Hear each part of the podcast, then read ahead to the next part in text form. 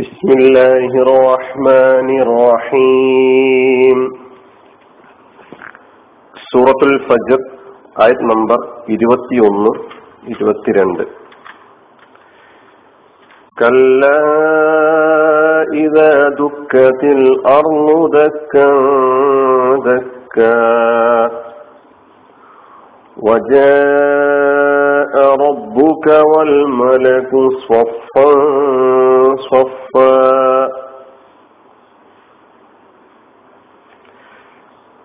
അല്ല ഭൂമി സമ്പൂർണമായി ഇടിച്ചു നിരപ്പാക്കപ്പെട്ടാൽ. നിന്റെ നാഥനും അണിയണിയായി മലക്കുകളും വരികയും ചെയ്താൽ. ഇരുപത്തിയൊന്ന് ഇരുപത്തിരണ്ട് ആയത്തുകൾ. കല്ല അല്ല ഇതാ ദുഃഖത്ത് ഇടിച്ച് നിരപ്പാക്കപ്പെട്ടാൽ അല്ലാർന്നു ഭൂമി. ദക്കൻ ദക്ക ഒരു സമ്പൂർണ ഇടിച്ചു നിരപ്പാക്കൽ. വജ റബ്ബുക നിന്റെ നാഥൻ വരികയും ചെയ്താൽ. വൽ മലക്കു മലക്കുകളും സ്വഫൻ സ്വഫ അണിയണിയായിട്ട്.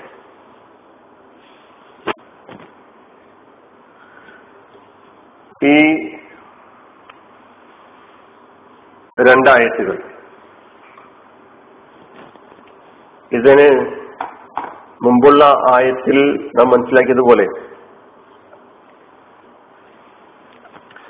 മനുഷ്യൻ ഭൗതിക പ്രധാനമായ ജീവിതം നയിച്ച്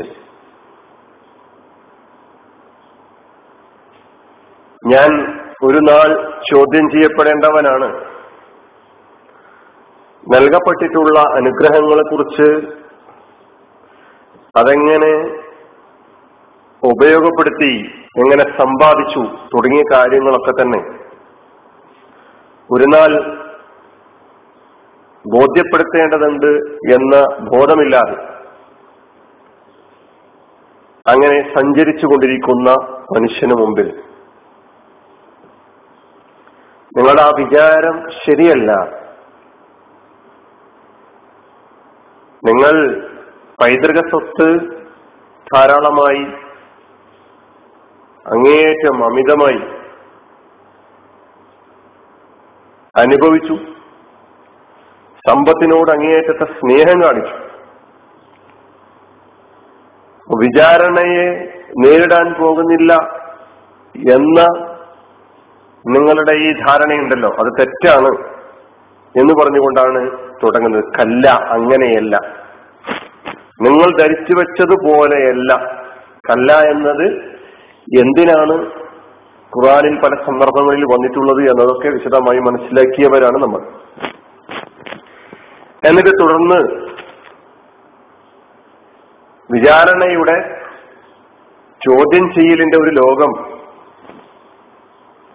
വരാനുണ്ട്. അന്ത്യദിനം എന്നാണ് അതിന് പറയുന്നത്. ആ യൗമുൽ തയ്യാമ സംഭവിക്കുക തന്നെ ചെയ്യും. എപ്പോഴാണ് എങ്ങനെയൊക്കെയാണ് എന്ന കാര്യങ്ങൾ ഖുറാനിൽ പല സ്ഥലങ്ങളിൽ അതിന്റെ ലക്ഷണങ്ങൾ അതിന്റെ അടയാളങ്ങൾ ഹദീസുകളിലൂടെയൊക്കെ തന്നെ പഠിപ്പിച്ചിട്ടുണ്ട്. അതിൽ ചിലർ പറയാണ് ഇതാ ദുഃഖത്തിൽ അർന്നു ദക്കൻ ദക്ക. ഇതാ എന്ന പദം നാം പഠിച്ച് മനസ്സിലാക്കിയിട്ടുള്ള പദമാണ് കലിമത്താണ് വർഫാണ്. ഇതാ ദുഃഖ അതിനാണ് ഇടിച്ച് നിരപ്പാക്കപ്പെട്ടാൽ എന്നർത്ഥം പറഞ്ഞത്. ഇതാ ദുഃഖ ദക്ക എന്ന മാതയാശയോൽ ദക്ക അതിന്റെ മുതാര് യദുക്കു. ഇടിച്ച് സമനിരപ്പാക്കി എന്നാണ് ദക്ക എന്ന് പറഞ്ഞാൽ അർത്ഥം. ഇടിച്ച് സമനിരപ്പാക്കി. ദക്ക എന്ന ഈ ഫ്യോയിൽ മഴറൂഫായ കർത്തരി പ്രയോഗം എന്ന നിലയ്ക്ക് വന്നിട്ടുള്ള ഫ്യോയിലാണ് ദക്ക.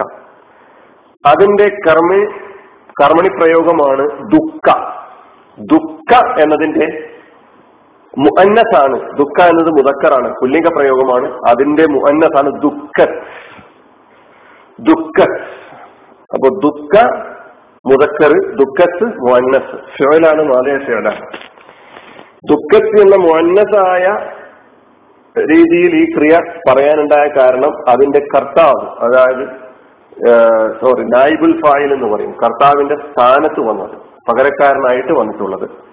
യഥാർത്ഥത്തിലുള്ള കർത്താവ് അതല്ല. അൽ അർബു എന്നതാണ്. ഈ അൽ അർബു എന്നത് നായിബുൽ ഫായിലായി വന്നതിനാലാണ് ഈ ക്രിയ മുഅന്നസായിട്ട് സ്ത്രീലിംഗമായിട്ട് ഖുറാനിൽ പ്രയോഗിച്ചിട്ടുള്ളത്. ഇതാ ദുഃഖത്തിൽ അർന്നു. അപ്പോൾ ദക്ക എന്ന മാറൂഫായ ഫേലിന്റെ മജുഹൂലാണ് ദുഃഖ.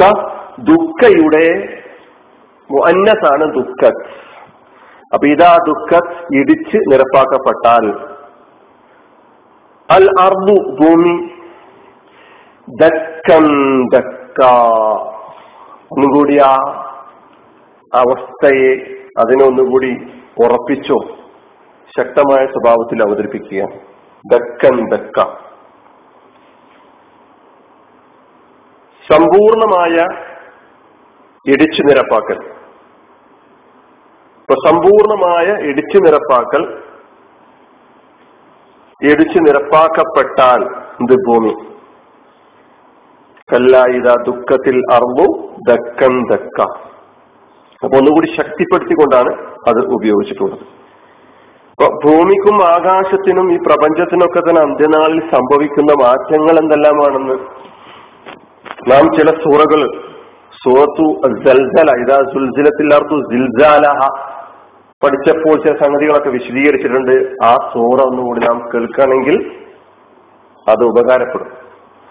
പരലോക ചിന്ത അന്ത്യദിനത്തെക്കുറിച്ചുള്ള ബോധം അത് നിലനിർത്താൻ സഹായകമാകുന്ന സ്വഭാവത്തിൽ അടിക്കടി ആവർത്തിച്ചുകൊണ്ട് ആ വിഷയം ഖുർആൻ എടുത്തെടുത്ത് പല സന്ദർഭങ്ങളിലായിട്ട് പറയുന്നുണ്ട്. അപ്പൊ ഇവിടെ ഭൂമിക്ക് സംഭവിക്കുന്ന മാറ്റമാണ് പ്രത്യേകം എടുത്തു പറഞ്ഞിട്ടുള്ളത് മനസ്സിലാക്കേണ്ടതുണ്ട്. അതുകൊണ്ട് കൂടുതൽ വിശദീകരിക്കുന്നില്ല. വീണ്ടും റബ്ബുക വൽമലക്കു നിന്റെ നാഥനും അണിയണിയായി മലക്കുകളും വരികയും ചെയ്താൽ വാവ് അജുഫിന്റെ ഹർഫ്. എന്നത് മാതയായ പഠിച്ചപ്പോൾ ജായുടെ വിശദീകരണം പദാനുപത വിശദീകരണം നാം മനസ്സിലാക്കിയിട്ടുള്ളതാണ്. മാതയായ ഫിയലാണ് ജാ വന്നു എന്നാണ് അർത്ഥം.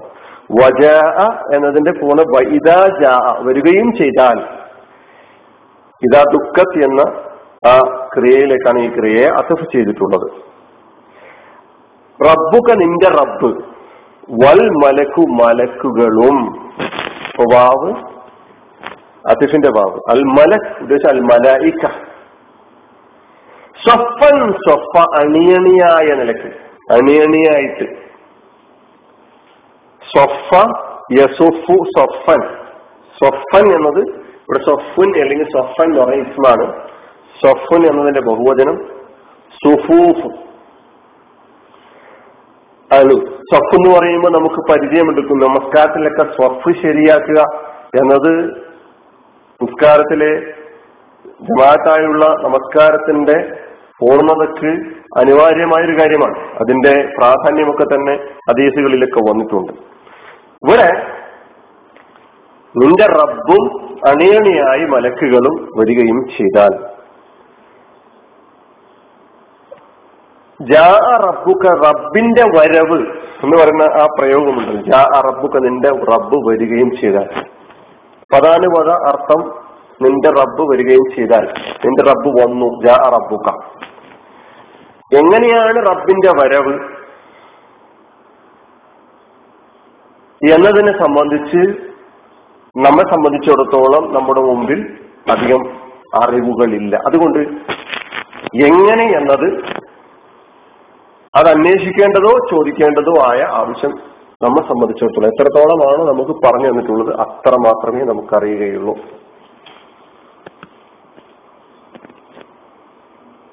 അപ്പൊ പരലോകവുമായി ബന്ധപ്പെട്ട് അന്ത്യദിനവുമായി ബന്ധപ്പെട്ട് ഉള്ള ആ വിഷയം കൂടുതൽ വിശ്വാസികളിൽ രൂഢമൂലമാക്കി തീർക്കുന്നതിന് വേണ്ടിയാണ് ഈ വിഷയം പ്രത്യേകം ഇവിടെ എടുത്തു പറഞ്ഞിട്ടുള്ളത്.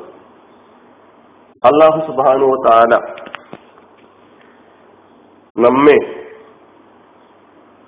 പരലോകബോധമുള്ള ഈ ലോകം ഒരു നാൾ അവസാനിക്കാനുണ്ട് എന്ന ഉത്തമ ബോധത്തോടുകൂടി മുന്നോട്ട് പോകുന്ന സജ്ജനങ്ങളുടെ കൂട്ടത്തിൽ ഉൾപ്പെടുത്തി അനുഗ്രഹിക്കുമാറാകട്ടെ. അലഹമുല്ലാ റബുല്ലാലമി ഇസ്ലാം വലൈക്കും